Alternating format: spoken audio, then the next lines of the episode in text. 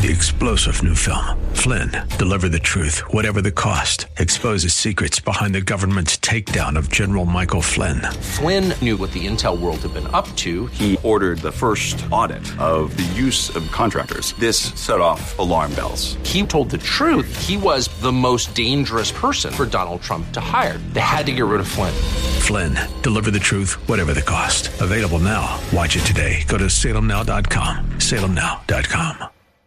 The airing of this program by this station is not an endorsement or recommendation by the station of the products or services discussed in the program. The station does not guarantee the results of any investments made by a listener to this program. Josh Pick is the Chief Investment Advisor with Aptus Wealth Management, a state registered investment advisory firm. This program is sponsored by Aptus Wealth Management. Exposure to ideas and financial vehicles discussed should not be considered investment advice or recommendation to buy or sell financial vehicle. This information should not be considered tax or legal advice. Individuals should consult with professionals to see if any ideas expressed would fit their specific situation. Past performance is not a guarantee of future results. Securities can fluctuate and when redeemed may be more or less than when originally invested. Welcome in to the Aptus Retirement Blueprint Radio Show. I'm Bruce Hooley here with Josh Pick of Aptus Wealth Management. And for the next hour, we'll be talking about helping you reach financial independence later on in life. A lot of people label it retirement, some people label it financial independence. It's about investing, growing the money that you have saved and invested. That's what Aptus helps you with. They're located in Lewis Center, just off Route 750. It is not far from 23 and 270.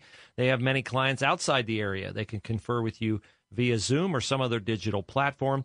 And they offer you a free, no obligation consultation so you can discuss with them your approach to investing, go through what you have done, what your goals are. It's a very pleasant conversation. My wife and I have had it. We have become Aptus clients. And I would highly recommend that you do it too because you'll gain understanding of the markets and volatility and all the different investment vehicles that are out there. Set up your consultation by calling their office Aptus Wealth Management, 614 917 1040. 614 917 1040. You can also make your appointment online. Their website is Aptus Wealth, A P T U S, aptuswealth.com. Josh, welcome to the show. And we have the Fed meeting for the next time on July 25th and 26th. We're always watching the signals that are out there and the uh, prognostications and the predictions. And we have the assumption, I think, at least recently, that the Fed will do a couple more uh, 0.25 or, or 25 basis points, a quarter of a percentage point hike, however you want to look at it. Uh, has anything changed in the past week that the predictions out there across the spectrum of people who engage in those things is that still the consensus, or is there a different consensus now? Well, I think the general consensus is that the Fed is going to start tapering its rate hikes down to the quarter of a point level. The only debate is whether or not they'll do more than one. Um, Goldman Sachs, that teeny little bank, Goldman Sachs, yeah. uh, just came out uh, this week and said they believe that they will do a quarter of a rate point hike. Uh, however, they believe that might be the end of it. So I guess not everybody is unified, and their logic behind it. Matter of fact, Goldman Sachs lowered its uh, probability. You know, all these banks are saying we whether we believe that the Fed, the government will head into the economy will head into a recession or not.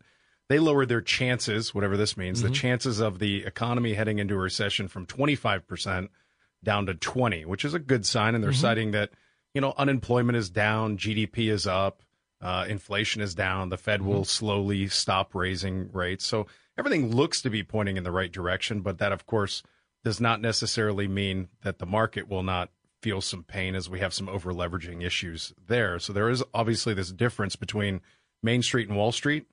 I think uh, lowering the rate hikes, as Goldman Sachs appears to think is going to happen, is going to be a great thing for Main Street but that is not the only factor that's going to affect Wall Street. Yeah, I was thinking about this this week, and I hear you know the Biden administration uh, cites the low unemployment numbers. Uh, they contend that real wages are up. There's some dispute about that, and inflation, as you mentioned, is down. It's still higher than what used to be the target rate, two percent. And we didn't really ever think about the inflation rate for like 40 years because it never went above two, or not for a prolonged period of time. It never went up to nine. 0.1, which is what it's been uh, at its highest during the Biden administration. And I was just trying to figure out for uh, people who are maybe in their 40s, late 30s, early 40s, they've got young families, they're trying to kind of get things squared away, uh, maybe get up, get in their forever house. And I was trying to decide if inflation has become more of a factor for people because of what it has made things cost at the grocery. We've we've got this phrase the new normal. I think the price of eggs has a new normal. The price of gas has a new normal. For a while we had to get used to $2.50 a gallon gas. Now I think we're probably going to have to get used to gas being over $3 a gallon. But is the new normal driven more by or or or the effect of a family's ability to like make it and succeed, not just make it stay stay their head above water? Is it affected more by what inflation has done to the prices of consumer goods, or is it affected more by what inflation has done to mortgage rates, which gets back to the Fed raising rates? Because I'm looking right now at the 30 year fixed rate on a mortgage is 7.7%. That's not my mortgage rate, or wasn't when I had a mortgage, it wasn't that, uh, which to me uh, really impacts uh, even perhaps more than eggs or things like that. Yeah, I mean the short answer is both are obviously very Sure. very important. Sure. But one is seems to be exacerbated more than the other. So when we look at eggs, eggs went up by X percent, Yeah. which means I used to pay X and now I pay 30% more than X or whatever Mm-hmm. that number is. But when you look at a house, we don't typically pay cash for homes. We don't pay cash for cars, or at least most people don't. Right. So interest rates can have a dramatic effect because there's two things happening. One, the interest rate's going up, which makes the same payment more expensive because the interest is higher. But while simultaneously the price of the home went up. So I think, you know, it was maybe several months ago on the show, we talked about the change in a $250,000 home, which good luck even trying to find one of those in most areas of Columbus these days. True, true. But that $250,000 home is now something like a $350,000 home, while simultaneously your 2.75% mortgage rate has climbed up to darn near a 7% mortgage rate. Well, what does that mean to the bottom line to you? Well, it means to live in the exact same home. You're paying 250% more per month, and you have to come up with more money as a down payment because the house got more expensive. Now, that is not even including, that's just the, the mortgage, you know, the payment, the interest payment and the principal payment. But now your house is not a $250,000 house, it's a $350,000 house. And anybody that owns a home knows that that relates to property taxes. Sure, sure, sure. So, you know, what ends up happening is you have this, you know, this double edged sword where you go, not only can I not afford where I live, but now simultaneously all these other prices are going up. And, and something that I hear all the time is, well, you know, inflation's back down to three point whatever, so that's good. When is when is everything going to come back down? Like somehow the price is set at X and then it, it goes up and then comes back down. The toothpaste is out of the tube, and I'm not suggesting that there won't be certain categories, and maybe it's gas, for example, that seems to fluctuate a lot.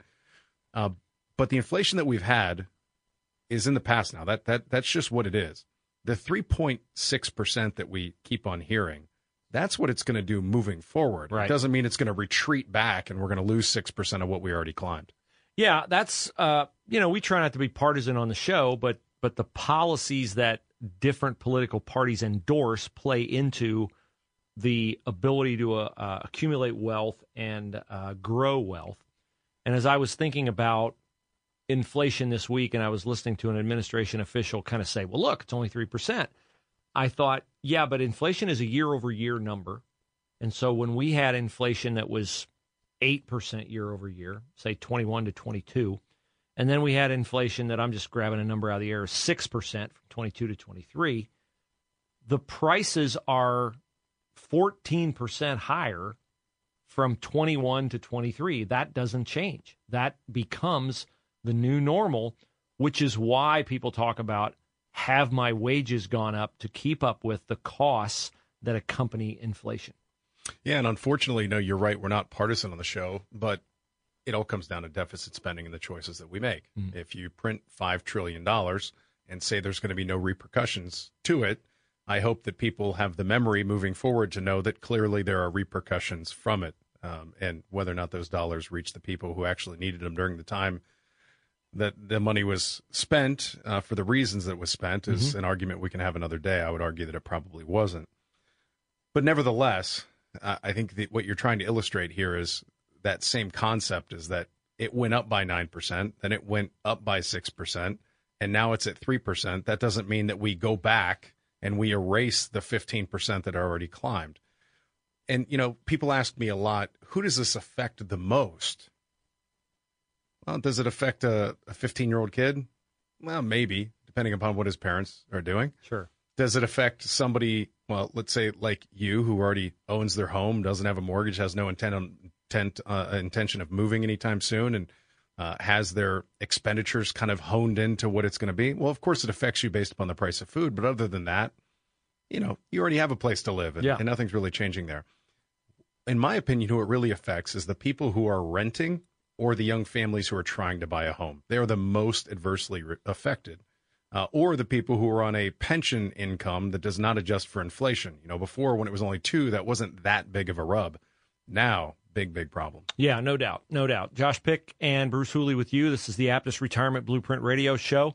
Take advantage of your free consultation with Josh and the Aptus team. Set that up. Make your appointment by calling their office, 614 917 1040. 614 917 1040. You can make your appointment online.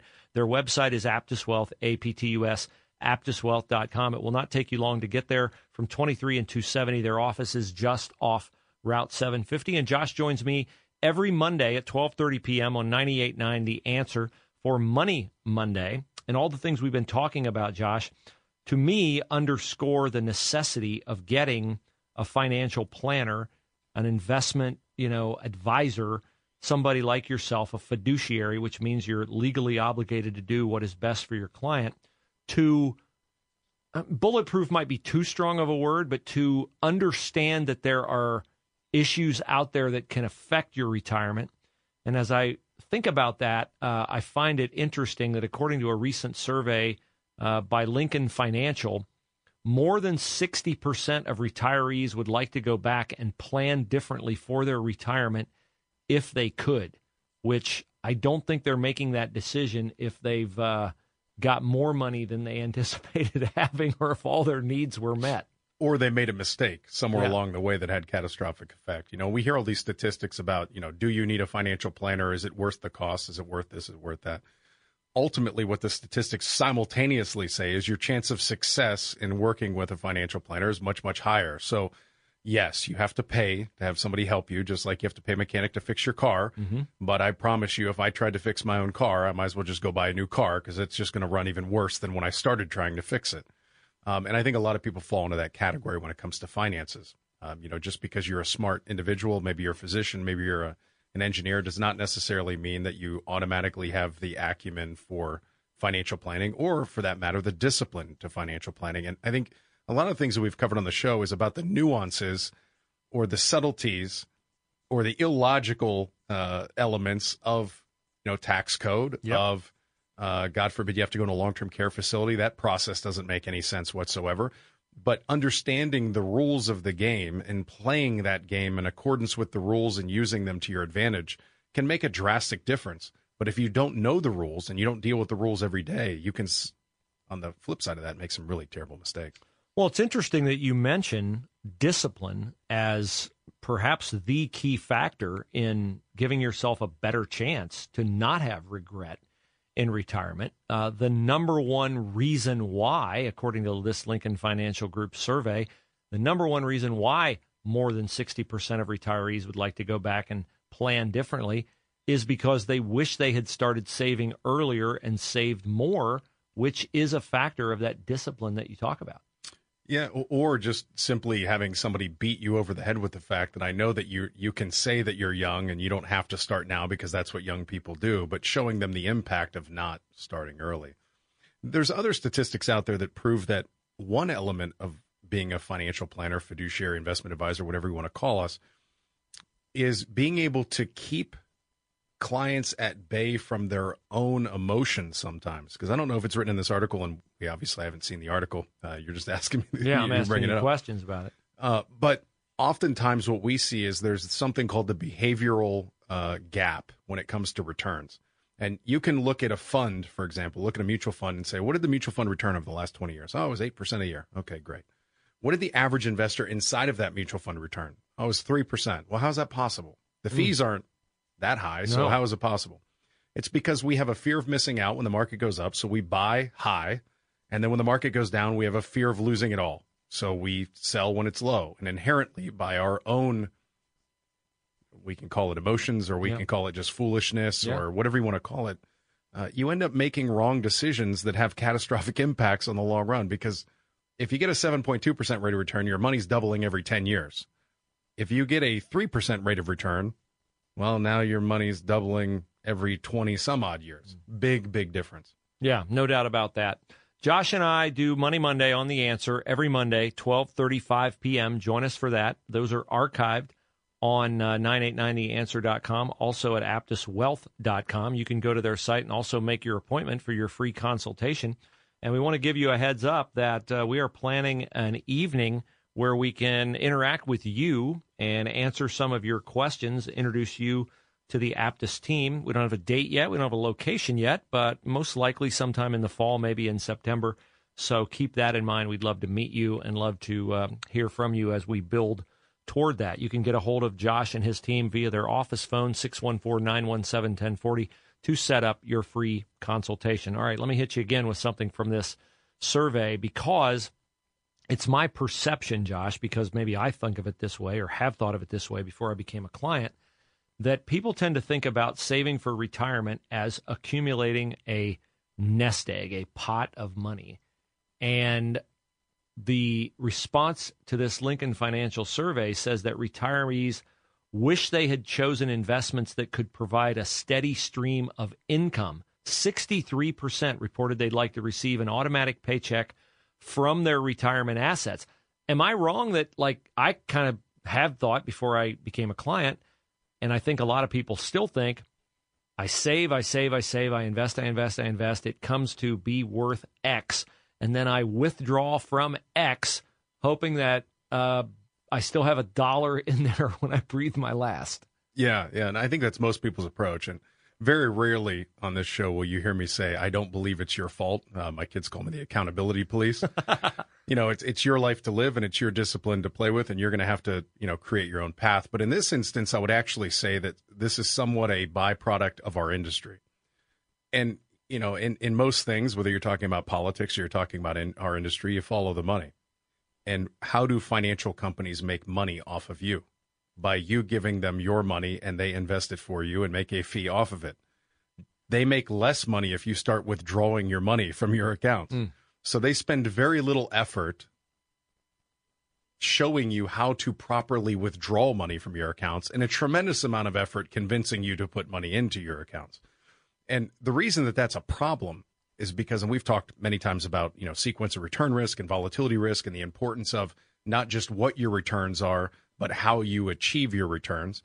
And the easiest way to think about that is, you know, you could average a 8% rate of return over 10 years, but if for the first five years you had negative, negative, negative, negative, and then explosive growth in the next five, that doesn't really matter when you're not withdrawing your money, other than maybe it'll make you want to, you know, have a terrible headache and have a lot of heart palpitations yeah. and all the things that go along with that. But if you're taking money out of your account, you might burn through all your money in the first five years before those big returns ever kick in. And obviously, a 20% rate of return off of $1,000 is not nearly as much as a 20% rate of return on $2,000. So it's important to come up with a strategy on how to structure how I receive my income and can I count on that income coming to me for the rest of my life. And I think that's probably what that's echoing is I spent a lot of time worrying about building my nest egg and very little time determining how I was going to use it. Yeah, and in the course of doing this show, and in the course of talking about recession fears and and what's out there, uh, we've discussed a phenomenon that applies now to the financial markets of this uh, inverted yield curve, and typically, um, you get a higher rate of return on your money the longer period of time you allow whoever you're giving your money to, a bank, a bond, a whatever, however, the, length of time you allow them to have your money to do what they're doing with it, you traditionally get a higher return. That's not the case now. We have an inverted yield curve where the shorter the amount of time they have your money, the higher return you get, which, you know, a, a person might hear that and go, well, that's great for all investors. Um, is it great for people who are on the cusp of retirement? I'm going to assume that a lot of the answer to that question would have to do with how prepared that person's particular advisor was in not making the mistake that we've seen some failed banks make, which is they have their assets tied up for too long of a term in vehicles that they can't get their money out of during this phenomenon of the inverted yield curve. Yeah, I mean it's it's short answer uh, is inverted yield curves have historically been bad for everybody involved, uh, whether you're an investor, whether you're a bank, whether you're the economy. Matter of fact, it's very difficult to point to a period of time where there was an inverted yield curve where the market did not suffer as a result. Maybe not as a direct result of it, but while simultaneously that occurring. Mm-hmm. And it makes sense. You know, in general, you know, why do we not eat cake every single day for every single meal? Well, I mean, other than you'd have a really upset stomach, you're you're obviously going to feel the effects of that yes. in the long run. So we don't eat healthy for today; we eat healthy for tomorrow. Uh, well, similarly, when you invest, the longer you tie up your money, the more you should receive in a return. That's your delayed gratification premium, right? Um, and today we don't have that. So that raises an interesting problem. So I can go get a 5% CD today and live off of that interest for the next 12 months, but I have no idea what my income will look like in 12 months. That's the problem with not being able to lock it up longer and have predictable income. We have talked a lot here on uh, this show, which uh, airs 7 o'clock Friday nights, noon on the replay on Saturdays. We've talked a lot on Money Monday about, you know, are we going to have a recession? Are we not going to have a recession? There's this factor out there, that factor, Fed, unemployment rate, blah, blah, blah. Are we in a time where there is a investment vehicle that is great for everyone right now, given prevailing market conditions? Or is the um, usefulness, the benefit of, of an investment vehicle tied to where an investor is on that continuum of um, proximity to retirement? Yeah, the answer is both. Uh, not to sidestep the question, but if you're 20 years old, you should obviously have a more aggressive stance in your investment allocation because you have more runway, more time to weather the storms of volatility to mm-hmm. achieve a higher rate of return. But that does not mean that there isn't some advantage in being active in the investments that you pursue amongst that quote unquote aggressive category.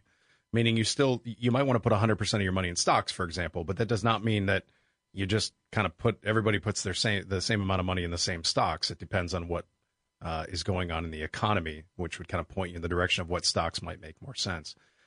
But i would say that for the people who are in the category of nearing or in retirement it is important to pay attention to economic conditions as it relates to the volatility that's going to affect your money because of all the reasons that we talked about earlier and drawing out money and having a plan for liquidating your positions over time. Because the purpose of this, remember, was acquire said nest egg so that at some point I don't have to work anymore and my money takes care of me. Mm-hmm. And I would suggest that in today's environment, um, bonds do not look as attractive as they were maybe for the last 40 years CDs look more attractive but are not a long term solution. Hedging strategies, and by hedging, I mean if the market goes backwards, I have some element of a protection against downside risk while maybe giving up a little bit of the upside on the top to uh, in exchange for that downside protection. Those contracts look really attractive compared to their 20, 30, 40 year average. Uh, they're, they're as good today as they were. I haven't seen them this good. Let me phrase it this way I've not seen rates this good in that category since around 20, uh, 2000, 2001. Wow. So significant difference. And that kind of plays out amongst all categories of investments. Sometimes things just have a tailwind and sometimes things have a headwind. And it's important to know which ones are affected by what. Yeah, and when you say it's important for people to pay attention to economic conditions if they're close to retirement, I mean that's the benefit of having someone like Aptus be on the case for their retirement because that's what you guys are doing. 100%. And if you looked at our allocation model for, let's say you just looked at the Aptus Gold growth model, it does not look the same today as it did two years ago. It looks completely different. Does that mean it's not a growth allocation anymore? No, it's still a growth allocation, but economic conditions have changed. Well, what does that turn into? Well, in down periods, the purpose of that type of money management is to minimize downside while still on a risk managed level, achieving as much upside as you can. And the objective might be rather than getting a 10% average every single year, which nobody can do. Let's at least get a, you know, X average mm-hmm. with minimizing the troughs and the peaks along the way. Yeah, absolutely right. And that is exactly uh, what uh, I didn't even know was possible was to gain some upside of the market, but to really minimize downsides of the market. Um, I followed it. I thought I was uh, on top of it, but I also was nervous about managing it myself, and I didn't want to put that burden on my wife either. So we found it to make perfect sense for our family to entrust our retirement to Aptus. We gained that trust by sitting for the free consultation, no obligation. You can do the exact same thing. Call their office, make your appointment, 614 917 1040. Make your appointment online. Aptus Wealth, A P T U S, aptuswealth.com. Josh and I will be back to talk more next.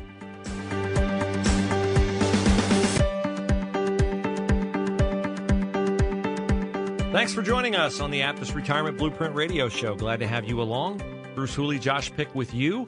And for the next half hour, we will, de- we will be discussing how to grow your nest egg, arrive at financial independence uh, as you approach retirement. Aptus located in Lewis Center, just off Route 750, not far from the 23 270 interchange. They offer you the opportunity for a free, no obligation consultation to talk about retirement with them discuss your approach to investing, what you've done, their approach to investing, and maybe you'll reach the same conclusion my wife and I did, and that is that Aptus made perfect sense for us to manage and grow our retirement. Set up your consultation by calling their office 614-917-1040, 614-917-1040, or you can make your appointment online at Aptus Wealth, APTUS, aptuswealth.com. And I've seen stories recently, Josh, where uh, retirees who are already in the midst of retirement talked about uh, not understanding that they would have been in better position if they had vehicles that generated income for them while they were in retirement. Um, is that what people mean when they talk about active income from retirement as opposed to passive income from retirement? Where would passive income just be withdrawing from a nest egg. I'm not sure I have that definition of active versus passive correct. Yeah, and we hear passive income so often. You know, get a side hustle, passive income. Oh, okay, get, okay. Get rental property, get Sure. passive income, whatever the passive is. I mean, by definition, active income is the income that you make from working, and passive income is the income that you make while you're not working. And I think Warren Buffett said that if you can't figure out a way to make money while you're sleeping, then you'll work for the rest of your life, right? Uh, but you know what I see, and I'm probably going to give a much longer answer than you want to this. But what I see is when people invest their money in whatever vehicle they're investing in, people are ignoring the income generation and they're turning into almost gamblers. Uh, so insert NFT. Let's use an NFT. We talked about that last week. Yeah, yeah. Or let's insert, you know, investing in wine. You'll hear people that I'm investing in wine or I'm investing in artwork. Art art's hot now. Okay. And this is all great. Uh, but let me draw a parallel to something that I think everybody can understand that will clearly define the difference between what I deem to be investing and what I deem to be more of a gamble. You can anybody can go buy real estate, and that's a very hot topic. And there's kind of two ways that you can make money in real estate. Way number one is I go buy an apartment complex or a home, and I did the math and I calculated that day one after I buy this place, I'm going to put a renter in place and I'm going to cash flow positive, meaning I'm going to make money net of all of my expenses from day one. And that means that I have passive income. I am generating money right out of the gate. Now, the advantage of that is, regardless of whether the house goes up or goes down, as long as inflation keeps on climbing and it's in a good neighborhood, my rents will increase, which means I will continue to make more and more passive income over time, which should be the allure of investing in real estate. However, there are plenty of people that uh, do what I call prospecting real estate, which is you see that piece of dirt over there? I know urban sprawl is going to reach that at some point. I can get it cheap.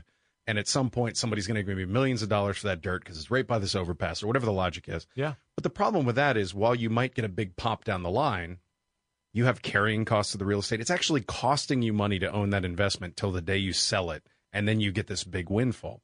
Now, there's no, you know, pro or you can't argue that one's better than the other necessarily because I'm sure you can think of somebody who's done the latter and made a big I pop. sure can. right? However, let's kind of correlate that back to retirement. Well, typically, those types of properties are either in an area where somebody goes, I don't believe you, because if, if everybody believed everything you're saying, the property would already be worth a lot of money, right? So you're kind of going against the grain. Well, let's correlate that back to investing in the market. Mm-hmm. So there's different types of stocks you can buy. You can buy the the flyers, the Nvidias, the Teslas of the world, who that have earned a tremendous amount of money this year. But there's been a tremendous amount of volatility. I wouldn't say that that's a predictable income stream at all because they don't pay dividends. You're just buying it and waiting for it to go up and then hopefully selling it for more than you paid for it. But what are you going to do then? Okay, so you sold it. You're going to go and try and find the next one, or what are you going to invest in? What are you going to do to generate income? Are you just going to sell some of it, live off of that, and hope that you don't bleed it out too quickly? Um, that's a challenge. That isn't predictable. It's exciting. It's the opportunity to get, quote, rich overnight, which is what everybody's trying to do these days. But remember what your purpose was. Your purpose was I'm working in a job to accrue a nest egg so that that nest egg takes care of me for the rest of my life. Well, the opposite of that would be investing in stocks that pay dividends. So I get to live off the dividends. Think of it as the cash flow from that renter. Mm-hmm. And then as the stock appreciates, that dividend income also appreciates and I win over time. One is much more predictable than the other. I think, you know, personally you should have some of both, but it depends on where you are in life and I think it's so important that you come up with a plan that's going to generate that passive income for you. And it seems like we've just forgotten all about it. Yeah, and having a plan is uh, better done when you sit down and really target, you know, the logic behind what the plan is, why you're doing it, understanding the plan. That's what my wife and I gained from our consultation with Josh. You get a free consultation with them as well. Find out if you are a match for them, if their investing philosophy dovetails with your own. 614 917 1040 as a way to approach that uh, appointment. You can also make it online at their website, Aptus Wealth, A P T U S, aptuswealth.com. This is kind of an aside, but when you talk about passive income, um, I expected there to be a huge hit in commercial real estate after the pandemic.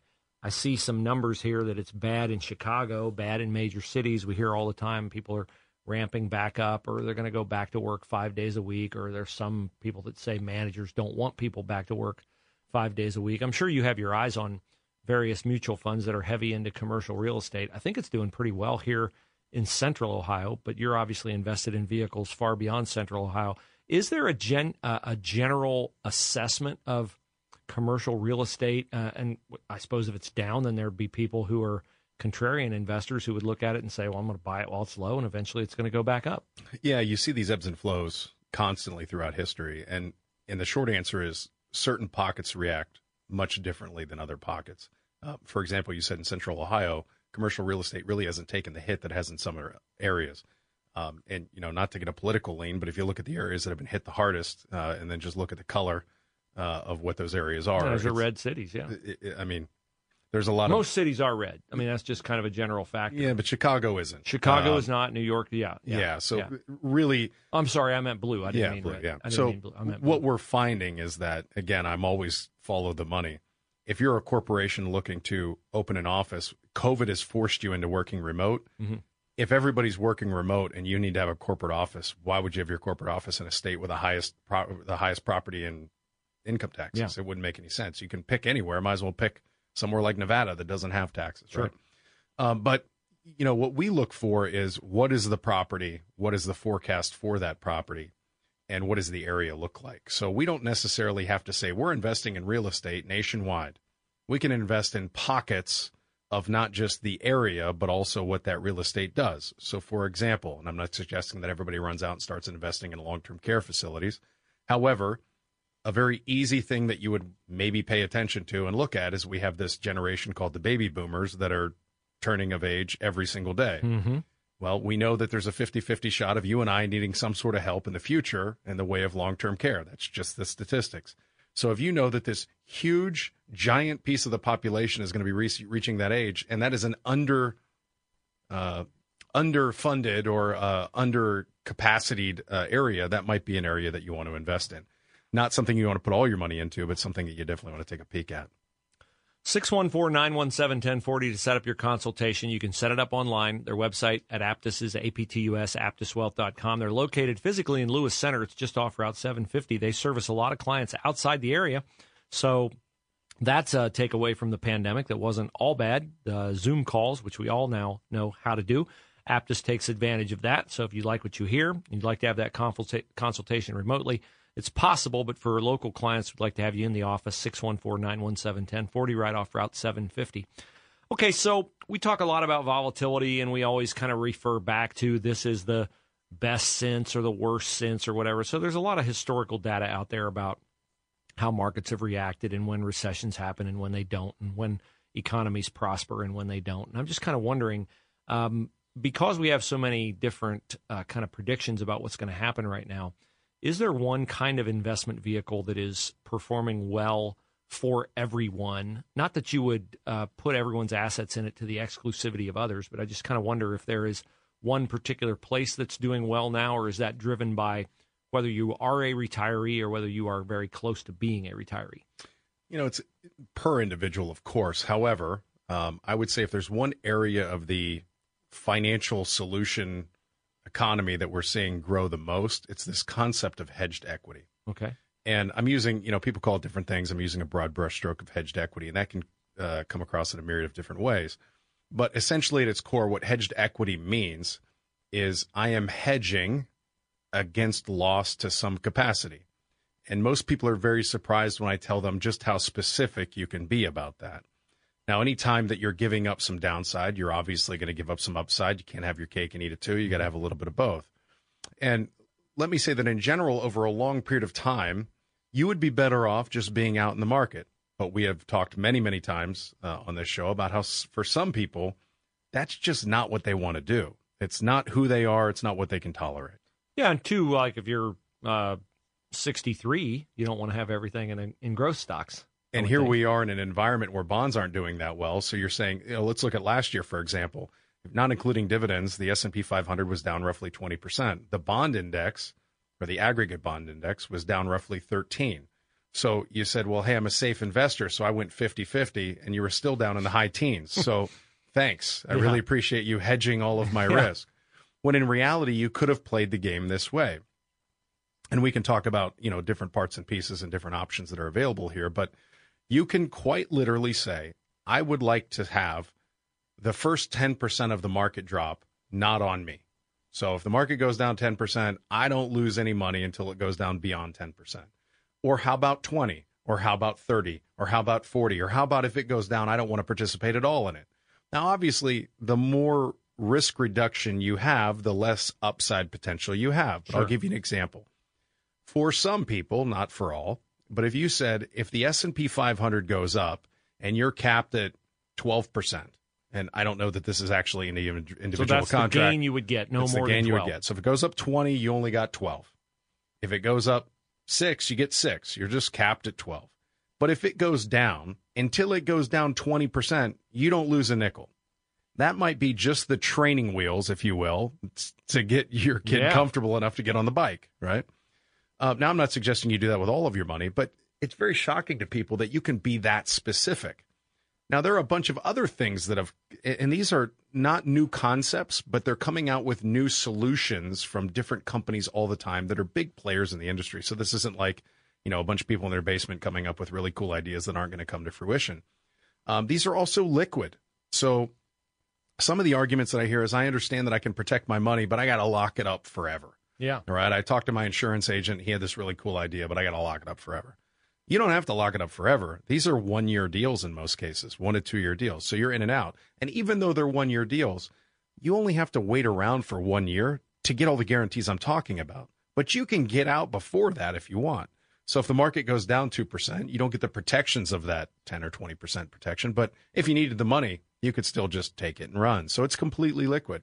Now, there are other options that are longer duration that usually the only reason we would go for a longer duration is for some ancillary benefit. For example, if I'm going to give you my money, we've been talking about inverted yield curve, not giving you any money, mm-hmm. right? But there are still some companies out there that recognize the value of you giving them your money.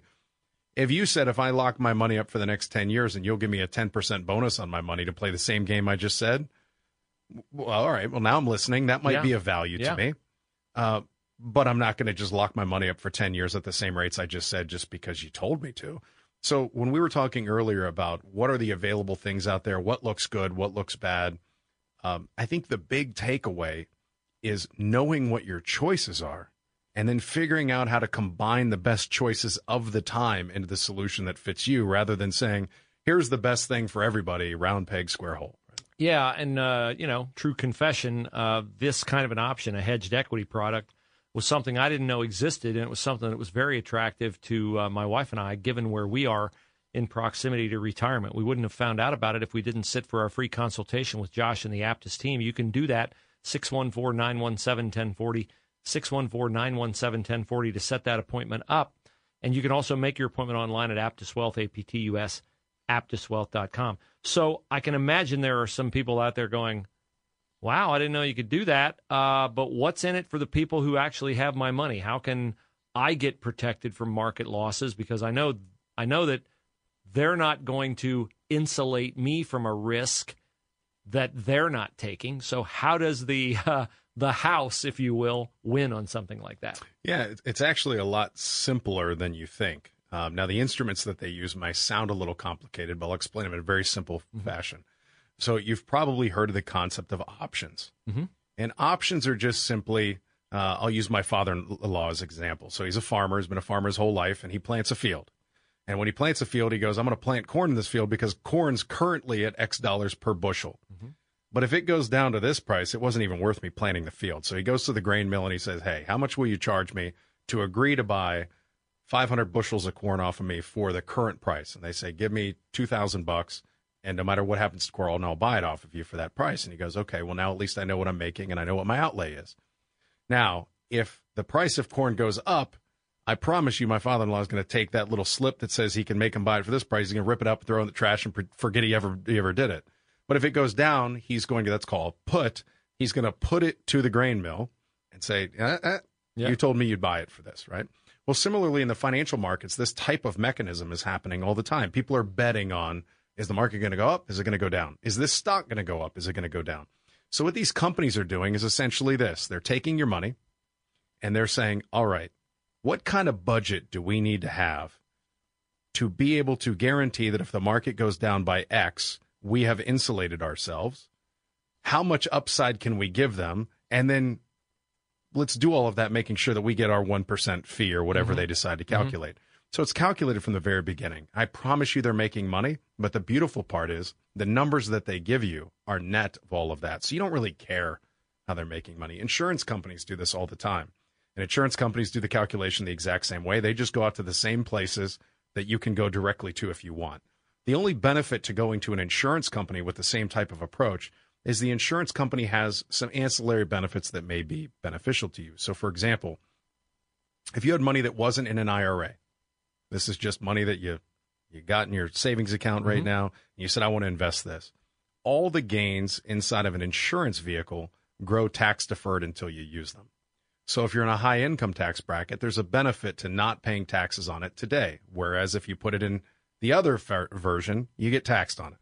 The other benefit would be, well, what if I my my time here gets cut short? Mm-hmm. An insurance company might provide you an enhanced death benefit. Uh, what if uh, I want income off of this? They might provide you an enhanced income benefit to guarantee income for you for the rest of your life. If none of those benefits are any value or of any value to you, don't go there. But if they are of value to you, the insurance company will also require typically that you tie up the money for at least a period of time, usually between three and 10 years, and you get to pick. Well, if I'm going to tie my money up for 10 years, you're going to need to give me some pretty good benefits because I mm-hmm. don't have to. So you better tell me what they are. And sometimes you'll get huge bonuses, you'll get income benefits, etc. So I think this circles us back to what is the best product? It all depends. Uh, you had said, you know, spoiler alert, I, I got yeah, involved in yeah. some of these things. Um, but I think it's important to note, not that I'm going to give your situation away, but we certainly didn't put all of your money in any one of these no, things. No. You have an amalgam of all of yeah. them that work in concert to achieve what you want to do. Yeah, absolutely. It's a it's a way to balance risk while reducing risk. That's how I viewed it. I'm, I'm not trying to put words in Josh's mouth, but that's how we viewed it: is that we can uh, split it up uh, and not do everything, as he said, in uh, just one of these, but split it up and uh, you know we felt like protect our ourselves, but also, uh, you know, be able to participate in some of the gains. Overall, I would say it was just a peace of mind feeling that I felt like a lot more educated, a lot more prepared, a lot more protected. Uh, and when you're protected and retirement is, you know, on the horizon but not around the corner, uh, that that peace of mind to me was invaluable. I think you could gain it too by sitting down, having that consultation with Josh and the team. 614 917 1040 if you'd like to set up your no obligation consultation at Aptus Wealth Management. Visit their office in Lewis Center for that appointment, 614 917 1040. And their Aptus address on the web is aptus, aptuswealth.com. So I don't want to get too into the weeds on this, but in the example you gave of your father in law, he goes to the granary and he pays them $2,000 for uh, the promise that they'll pay him five dollars for his corn, five dollar a bushel for his corn, and then you say corn goes up above five dollars, and so uh, he's going to tear up the option and he's going to sell it for whatever the market rate is. Why would the granary not go to him and say, "No, we're not going to pay you seven fifty for it. We've got an agreement to buy it for you for five. Yeah, well, from the grain's perspective, uh, the reason they're okay with it is because they're paying that for everybody else's grain, and they made two thousand dollars for nothing. Oh, right. I forgot about the two thousand in their pocket. Right. So Okay. it's a win, and you can actually do this on stocks, by the way. So you could say, I have a stock that I don't think is going to go down, but you think it's going to go down. So I say, all right, I'll sell you the option to buy the stock. It's currently worth 20 bucks. I'll sell you the option to buy it at 10 bucks. If it goes down to 10 bucks, well, then you bought my stock for X, right? But if it doesn't go down, well, I sold you an option. I made money on that mm-hmm. that price, right? So, you know, there, that's another way where you can increase yield on your stocks. Now, the downside of that is if you do it what we call in our business, and not getting too deep in the weeds, but if we do it in our business, which which is what called is what is called selling an option naked or non-covered, it means I don't actually own the stock. So now I'm selling you the option to buy a stock at a certain price that I don't even own. So if you exercise that, well, darn it, now I got to go buy the stock and I got to sell it to you, and now I, I lose even more. And there's almost unlimited loss there. So it's important as you're playing these games to do one of two things. Either you better know exactly what you're doing, or you better employ a company that knows exactly what they're doing. Because the good news is, and people get very scared about options, and we're certainly not options traders, but in certain times of the economy, there are vehicles that utilize options that can do very, very good things for you and increase your yield, decrease your risk, etc. It's just how do I play in that space? So I'm very uh, uninformed, not savvy on this at all. But some of this, like people betting, which whatever on the result of something that's going to happen down the road, feels to me like this is what happens with commodities. Am I right on that or wrong? Exactly right. Yeah, the options trading, actually, the Chicago Board of Options Yeah.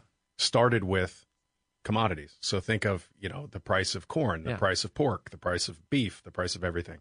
And that still exists today. And, and while I said uh, several months ago, I went to the New York Stock Exchange and it's all run by computers. One of the places that is still very much the old school way is the Chicago Board of Trade. I mean, it is still people running around with tickets and it's crazy madness in there. It's very exciting to be there. But um, I, I want to convey just one more time as people are, when you say the word option, it, it, it usually, if you know what it is, it strikes a feeling in people where they go, oh, sounds risky. That's Yeah. crazy.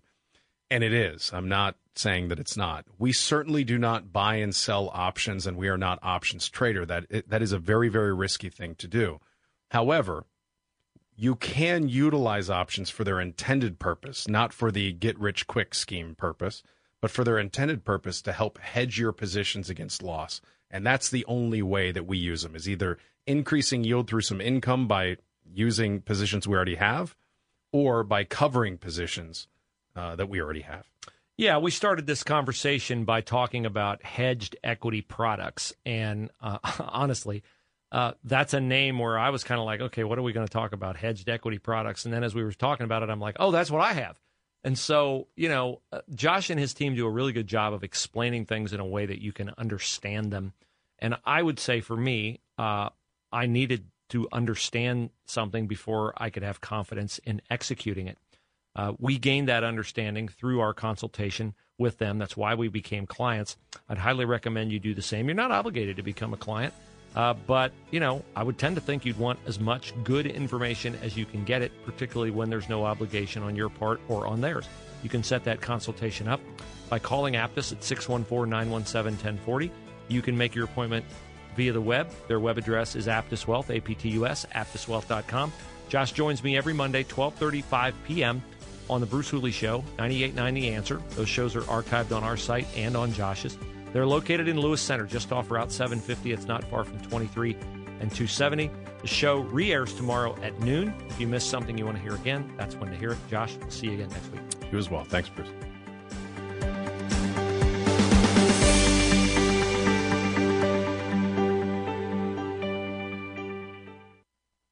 Airing of this program by this station is not an endorsement or recommendation by the station of the products or services discussed in the program. The station does not guarantee the results of any investments made by a listener to this program.